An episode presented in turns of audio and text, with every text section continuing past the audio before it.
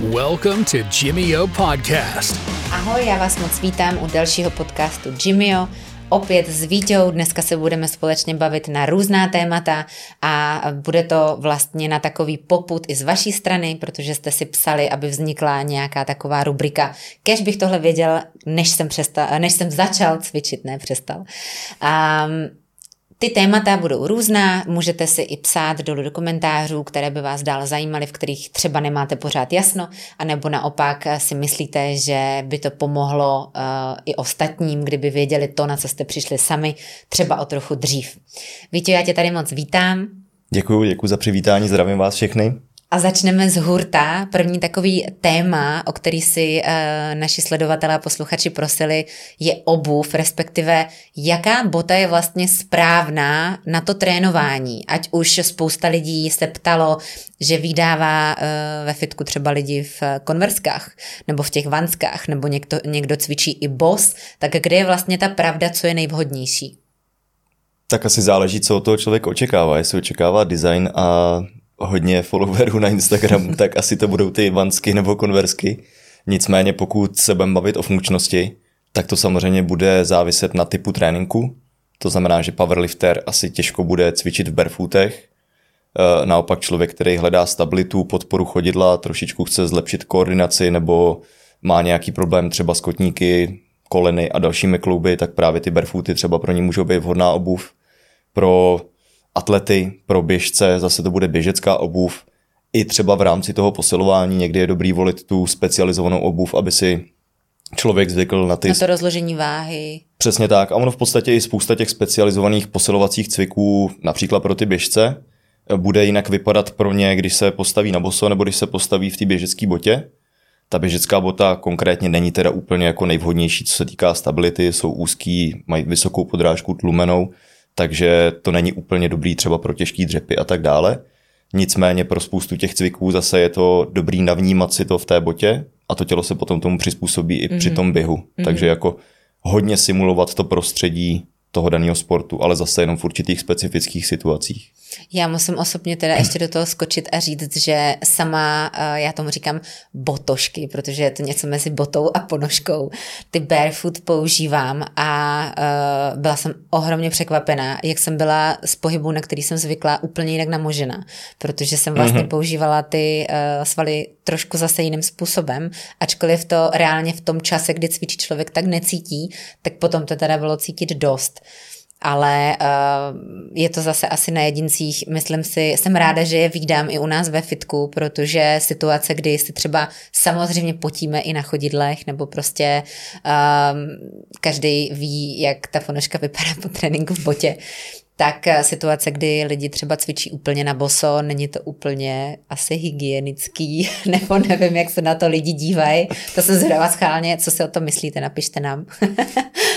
Ale uh, co se týká, ještě se vrátím k těm konverskám, Mm-hmm. tak uh, já jsem si to trošičku studovala a tam je vlastně ta podrážka, ono to nemá úplně jako takový zatracení, samozřejmě spousta těch mladých lidí to nosí i kvůli tomu, že to u někoho třeba i u svého vzoru viděli, že to je jako u Arnolda, Arnold v tom dřepoval, že nebo dřepoval na boso hlavně, ale má to nějaký opodstatnění, mm-hmm. uh, že vlastně uh, tam je zase trošku uh, ta podrážka, abych to řekla správně, jakoby ploší. Není tam, není tam v podstatě to podsazení pod tou patou, není tam ten takzvaný drop. Mm-hmm. To znamená, že vlastně výška těch bříšků pod prstem, pod prsty a pod patou vlastně je úplně stejná, takže ta podrážka je plochá. Takže dá se říct, že konversky jsou takovej trošku jako předchůdce barefoot bot, Nicméně samozřejmě ta podrážka je tlustá, takže ta noha nemůže vnímat úplně ten povrch, nemůžeme potom zapojovat tolik těch svalíků, který právě v těch mm. barefootech mm. zapojujeme.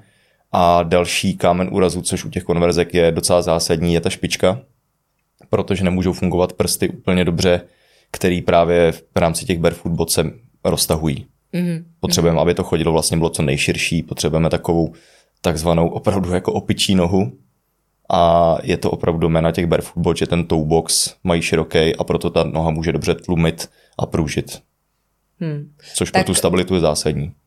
Je to k zamyšlení, uh, aby si to každý vyzkoušel.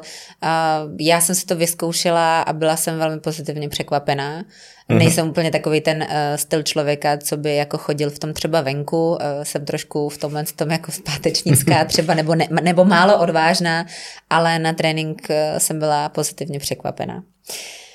Co se týká dalšího tématu, uh, to budeš mít radost. Cvičit břicho na konci tréninku. Většina lidí teď, co poslouchají, se zvedavá, jestli zapátrají ve svědomí. Já třeba jsem přesný příklad, že na konci tréninku dávám břicho a teď mi vynadej. no nevím, jestli jsem úplně v pozici, že bych ti mohl vynadat, taky jsem tenhle ten styl tréninku vyznával kdysi dávno.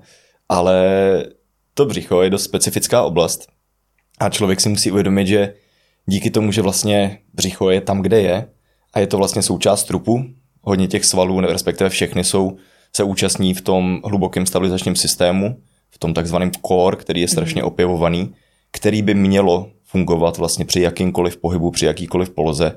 Ono teda funguje u každého. Samozřejmě u spousty lidí díky disbalancím, díky držení těla a neaktivitě funguje mnohem hůř. Takže to břicho, jinými slovy, při tom cvičení funguje vždycky. A cvičit to na konci tréninku není úplně špatně v rámci estetického cvičení, to znamená, když máme nějaký estetický cíle v rámci kulturistiky, fitness a tak dále, tak si umím představit, že, že to dává smysl třeba pro ty lidi. Nicméně pro funkčnost a ten efekt vlastně, aby nám to břicho pomohlo při tom samotném cvičení v rámci stability, tak je za mě naopak výhodnější nastartovat ho takzvaně trošičku na tom začátku toho tréninku. Mm. Uh, kolikrát není úplně potřeba volit nějaký specifický cviky přesně na to břicho, ale stačí kolikrát dechový cvičení nebo pár různých stabilizačních pozic, aby člověk si uvědomil vlastně, že ten střed těla, že ten korzet svalový okolo těch orgánů uh, drží a potom už ho vlastně využíváme při jakýmkoliv dalším cviku. Když mm-hmm. vezmu si úplně obyčejný bicepsový zdvih s velkou činkou, s jednoručkama, tak díky tomu, že tu činku vlastně zvedáme a mění se těžiště našeho těla, tak když bychom úplně uvolnili tělo, tak co se stane? Spadneme dopředu. Mm-hmm. A nebo když je někdo pardon, když je někdo hodně uvolněný, tak u toho bude dělat takový ten klasický cheating, že se u toho bude King hodně Clat. prohýbá taková ta lambáda klasická. A to břicho je právě... a to břicho je přesně ten vlastně uh, hráč, který pro nás má splnit tu funkci, že nám to tu stabilitu podrží mm-hmm. a přesně nás jako spevní a udrží to hlavně ten sloupec té páteře v té ochranné pozici. Mm, mm. Já jsem eh, vlastně vždycky byla zastáncem toho, že to břicho je jediný vlastně místo na, na, na těle, kde nemáš vlastně ty kosti, které by to teoreticky mm. mohly aspoň nějakým způsobem podopírat. Vlastně vzadu máš páteř, vepředu nahoře máš žebra, dole už máš zase kyčel, kostehní a tak dále. A vlastně to břicho je úplně nechráněný a ty svaly musí o to víc vlastně plnit tu funkci i nejenom ochranou, ale vlastně i toho držení. Mm-hmm. A spousta lidí to podceňuje a potom třeba uh, trpějí přesně páteř, spodní, dolní, vlastně bederní a tak dále.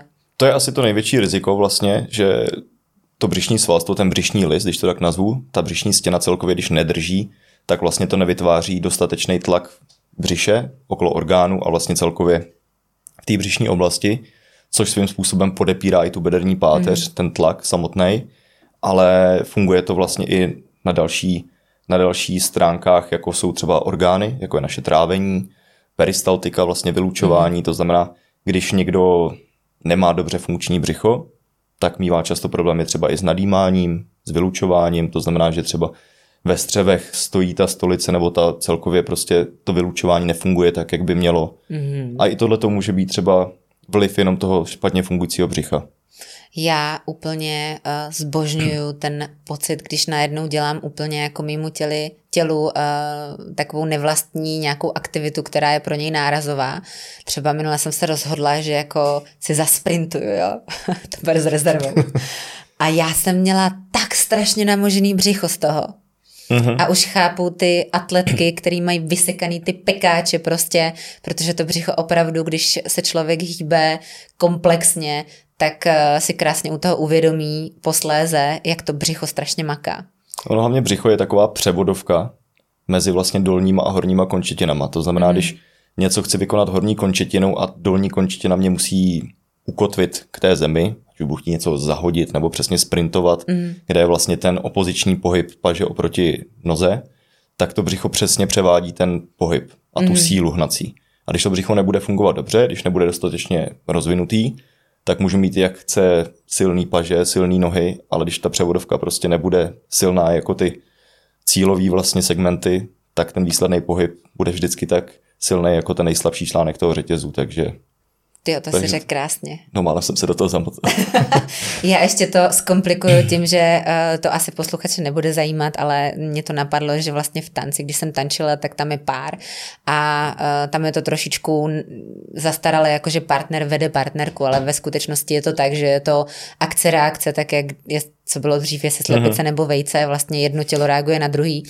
A e, to, jak se drží vlastně za tu ruku, která je ve výši toho centra schválně, tak vlastně ta reakce probíhá přes to centrum nebo ten kor toho druhého. Mm-hmm. Takže pokud to centrum, my tomu říkáme v tanci centrum, kor, ten střed těla není vlastně aktivní, tak eh, to nemělo šanci jakoby navazovat na ten pohyb toho druhého. Takže ještě to tam bylo jako komplikovanější, že vlastně ta převodovka ještě byla vlastně, jak to mám říct, vedená ještě z toho těla toho druhého. Takový hmm, jako že ještě musíš vnímat vlastně nejenom to svoje že to nemělo tu stabilitu, pouze ale stabilitu rukou, toho druhého. Ale vlastně hmm. jakoby tím centrem, vlastně tou bederní páteří, která potom dávala signál do toho samotného těla nahoru dolů.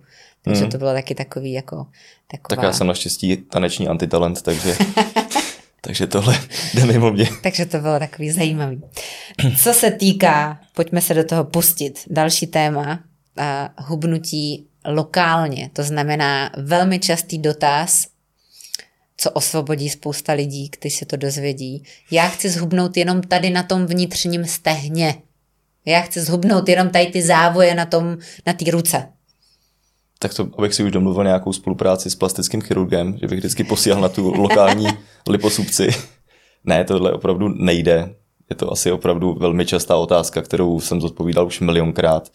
A vždycky pálení tuku, respektive ta redukce té tukové tkáně je globální, to znamená pro to tělo celkově. Samozřejmě je tam zase pár takových uh, vychytávek v tom, že každý tělo ukládá ten tuk trošičku jiným způsobem a na trošku jiných partích má ten depotní, ten zásobní tuk jako nejvíc, takže samozřejmě z těchto těch zásobáren, někdo to má, ženy často mají tu postavu hrušky, takže zadek, boky, stehna, tak to tam potom jde nejhůř, to znamená, že třeba můžou mít relativně vyrýsované ruce, ale prostě ten zadek jim ještě nejde. Nicméně pořád je to o tom pálit ho celkově, to znamená nějaký kalorický deficit, zabývat se samozřejmě složením jídelníčku, aby tam ty makroživiny odpovídaly tomu, že nebudu přijímat všechno jenom v tucích nebo v cukrech, který jsou zase rychlá energie, která se potom posléze uloží do té tukové tkáně. Takže je tam spoustu různých prostě uh, problémů, který člověk vlastně musí v rámci té redukce řešit, nicméně nejde to lokalizovat. To znamená, hmm. když přesně přijde žena, že se chce zbavit těchto těch mávátek na ruce, jak tomu rádi říkají klientky, uh, ten povyslej triceps, anebo přesně tuk jenom na stehnech, tak není to o tom, že eh, jí řeknu tenhle ten cvik přesně na ten to sval. To bych navázala jako na tu... a přesně ti skočím do řeči, že vel, velice často vidím a až mě to je líto, ale ne každý stojí o ne, nevyžádanou radu, že prostě ve fitku všichni drtí ty aduktory, aby uh, vlastně spálili ty hmm, vnitřní hmm. stehna lokálně, že jako když to vycvičejí ten sval, tak vlastně uh, nevnímají, že za prvé sval a tuk jsou dvě různé věci a za druhé, že vlastně pokud budujou sval, tak to místo se teoreticky ještě může zvětšit. To je, to je pravda, no. Samozřejmě ono jako, když bude, když to přeženu, když bude nějaký člověk, který opravdu jako celý den chodí a rukama nebude dělat, nebo horníma končetinama nebude dělat víceméně nic, tak se dá předpokládat, že ta hlavní zásobárna nebo větší procento tuku bude mít uloženo právě na těch pažích. To samozřejmě ta aktivita těch svalů díky tomu, že uvolňují teplo, tak ten tuk potom se tam ukládá trošičku jinak, ale je to opravdu jenom takový mizivý procento, mm. že se to dá tímhle způsobem ovlivnit. Jinak je to vždycky opravdu ta globální No právě, věci. že většina z nás většinu dnes sedí, takže to je druhá věc, a hýbe no. maximálně tak u počítače nebo za volantem rukama, tak eh, je to spíš ten druhý případ. No. Tak ty ruce na té myši zase tak tlustý nebývají. Že? Takže... Dobře, to už zacházíme eh, do detailů, akorát ještě bych uh, objasnila jednu věc, která se tebe úplně netýká, ale že většina žen uh, je zklamaných, že když se dá do toho redukčního procesu, že přijde o prsa, což je potřeba taky říct, že cvičením nevycvičím větší prsa, že většina prsou hmm, je hmm. Z tuku, bohužel. A je první, co odchází tkáň, při hubnutí, kež by to bylo jinak, jsou prsa, protože prostě ten tuk se hubne.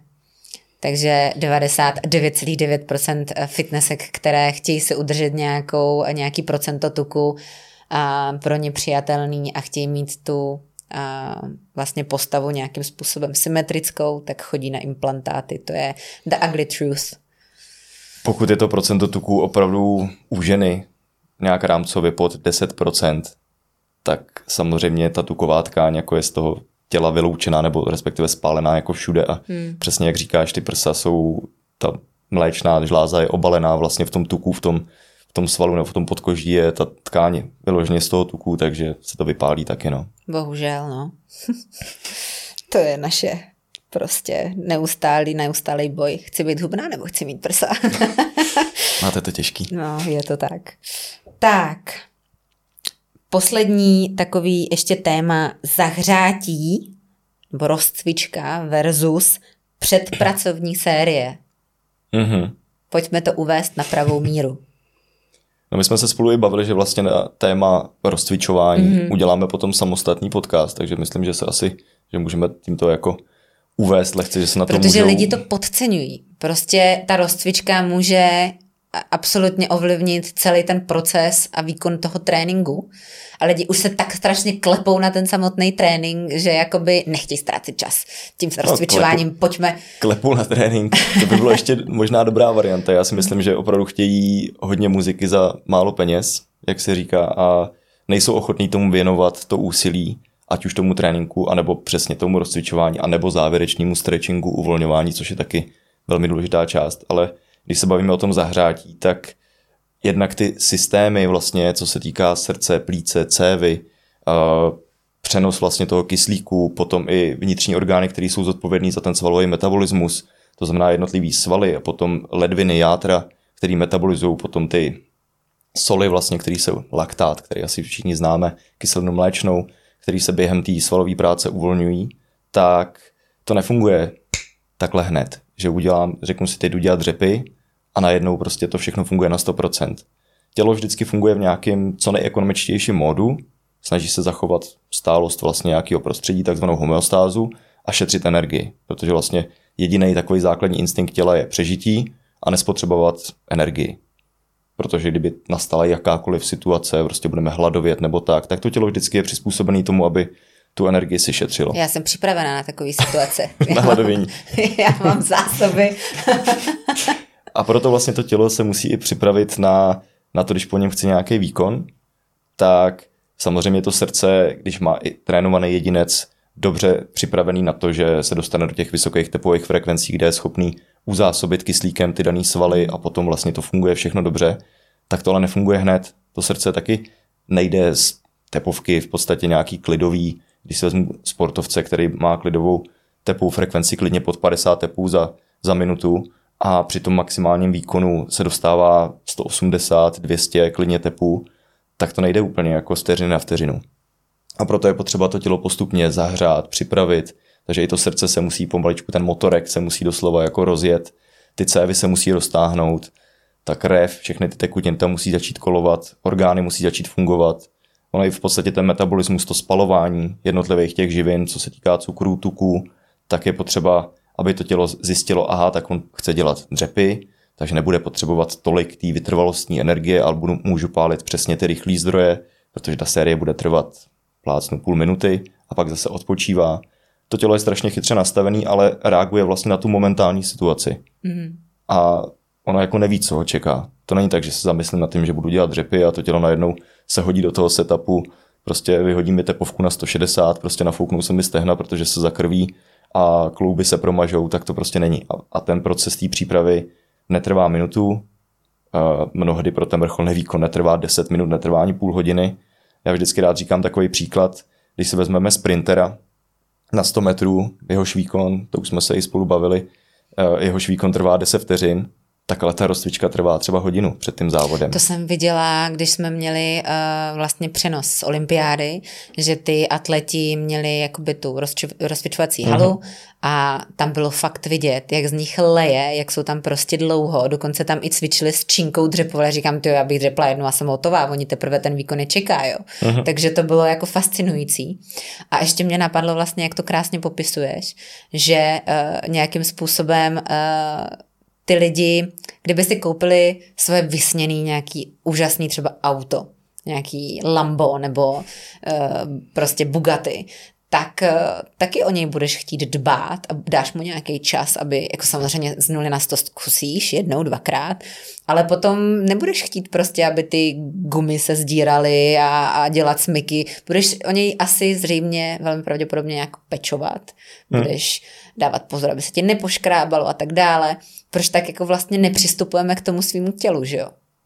A je to, je to takový paradox, jo, protože to tělo nás vlastně provází celým životem a o tyhle materiální věci, když si připodobnila ty auta, to máme, dejme tomu nějakou chvíli jenom, ale ten náš život je v podstatě to nejdůležitější, tak jakože k tomu nepřistupujeme jako k té prioritě, no. A ještě bych to jako upgradela, že mě vlastně ještě na to v návaznosti napadlo, že uh, když máš trenéra nebo nadřízeného v práci, dobře, dejme tomu uh, tematický trenér a ten ti řekne, tady teď 10 minut budeš na páse, nebo tady teď tohle budeš dělat 30krát, tak ty jdeš a děláš to. A pak, když tam přijdeš sám, tak to vlastně neděláš. A to mě tak jako napadá, že když ti ten šéf v té práci řekne do pondělí budeš mít 20 stránek napsaný a ty to uděláš a sám, sám bys to neudělal, hmm, jako jestli hmm. to není i nějaký uh, příliš malý respekt vůči samo sobě, který k tomu trenérovi máš a uděláš to, protože to po tobě chce ten trenér a sám k sobě třeba takovou úctu a takový respekt prostě nemáš, nebo čím to je, jestli jsme takový lajdáci. Asi ono, a tohle je, tohle je opravdu takový jako fenomén v těch fitkách. Že jako potřebuješ jinou autoritu, aby si splnil to, co víš, že je pro tebe mm, lepší. Mm. Já jako chápu, že když to vezmu třeba i z řady mých klientů, tak rozumím tomu člověk, který je pracovně vytížený, celý den sedí někde na jednáních, na telefonu, opravdu jako takový ten biznis, těžký život, tak že v tom fitku to bere i jako určitou psychickou kompenzaci a chce doslova vypnout a aby teď vlastně ten jeho život, chvilku, tu hodinu, nebo jak chce dlouho řídil někdo jiný a řekl mu prostě, co má dělat, on to jen slepě prostě splnil a tím pádem i ten mozek trošičku jako restartoval, vypnul. Nicméně třeba, co já se snažím u svých klientů, tak i předat jim to trošičku jako je edukovat, trošičku je něco naučit, protože ne vždycky tam budu já a to, že si půjdu zacvičit dvakrát, třikrát týdně je hezký, ale prostě ten pohyb nebo celkově ta aktivita by je měla provázet každým dnem a já chci, aby pochopili ten smysl, aby i sami si dokázali ten trénink třeba poskládat nebo mm. aby dokázali se protáhnout. A přesně jak říkáš, když potom ten člověk přijde bez toho trenéra a teďka najednou kouká vlastně a neví, co má dělat. Tak... Takže potřebuju zlepšit ten běh, tak jdu běhat. No, je to, je to, je to pak jako smutný. Jako já třeba rozumím tomu z jednoho pohledu, že spousta trenérů nechce předávat takhle jako v uvozovkách to svoje know-how, i když jako tyhle ty základy si myslím, že je prostě důležitý ty lidi naučit, tak že se bojí, že si třeba jako uberou nějak jako biznis, že ten člověk potom pochopí, aha, vlastně tak já dokážu cvičit sám. Ale mm. tak to je mhm. potom špatný trenér, podle mě, protože tak eh, pokud ten člověk používá rozum, tak ví, že pokud v tomhle tomu to dává smysl a posunulo ho to tak daleko, tak ten trenér je někdo, za kým by se určitě měl vracet. A tak jak já znám tebe, tak ty jsi absolutně bezedná studna informací. Takže a dokonce na tebe děkuju. i prásknu, že minule nám kamarád uh, říkal mezi řečí, že tě viděl někde na tréninku, že se zrovna trénoval, myslím, Meky nebo někoho mm-hmm. a že tě zdravil a že ty si jako ho pozdravil slušně, ale jako teď mám trénink, teď eh, potom, za, a potom si jako přišel a potom si se o něm bavil, ale že pro tebe prostě ten mm-hmm. trénink posvátný a že z tebe byl úplně jako hotový v tom pozitivním slova smyslu, že prostě ten tak krásně trénoval a, a prostě úplně jim to ukazoval technicky a všechno provedení. Zdravíme tě Dominiku. takže, uh, takže to asi je potom už na těch jedincích, na těch svěřencích, jaký mají přístup a respekt k tomu trenérovi, ale tak je základ, aby ta práce mě bavila mm-hmm. a aby to lidi viděli, že mě to baví a ta profesionalita prostě spočívá v pár základních věcech a pro mě to nejdůležitější je věnovat se tomu klientovi prostě on time, to znamená jako teď a tady a nelítat myšlenkama někde jinde. Samozřejmě všichni máme špatný dny, všichni máme špatný nálady, nevyspíme se a tak dále, ale když přijdu do té práce, kde prostě ta moje role je jasně vyhraněná, že jsem ten, ten profík uvozovkách, který předává něco, stará se o toho dalšího člověka, tak prostě jsem vždycky na tom místě a vždycky se tak budu chovat. A to jestli se mi něco nepovedlo doma, jestli mě něco bolí nebo tak, tak to nebudu předávat na toho klienta, protože jsem placený vlastně za to, za tu službu, kterou mám jako poskytnout, tak chci poskytnout co nejlíp. A tak to podle mě jako má fungovat všude. Hmm. Stejně tak budu já naštvaný na číšnici v restauraci, když mi bude dávat najevo, že prostě se dneska nevyspala a já budu ten její boxovací pytel, na kterém si to jako vylije, tak to přece tak jako nemá fungovat. No. Hmm. Hmm. No, povídala bych s tebou ještě dál, přemýšlím, jestli to ještě prodloužit. Tak prý už ne, aby jsme taky si něco nechali na příště. Tak eh, tím pádem já ti moc poděkuju zase já za krásný... Za super eh, povídání. Uh, jo, za krásný uvedení na, prav, na pravou míru. Spousta věcí, doufám, že jsme pomohli. Pokud vám cokoliv z toho podcastu přišlo fajn, že vám pomohlo, že vám nějak ty věci urovnalo, dejte nám vědět, budeme strašně rádi, oceníme vaši zpětnou vazbu, zároveň i nějaký vnuknutí témat, který by vás zajímaly. Můžete nás poslouchat na všech podcastových platformách anebo s obrazem sledovat i na YouTube. Moc vám děkuji za vaši pozornost, poslouchání a budeme se těšit příště. Mějte se hezky, ahoj.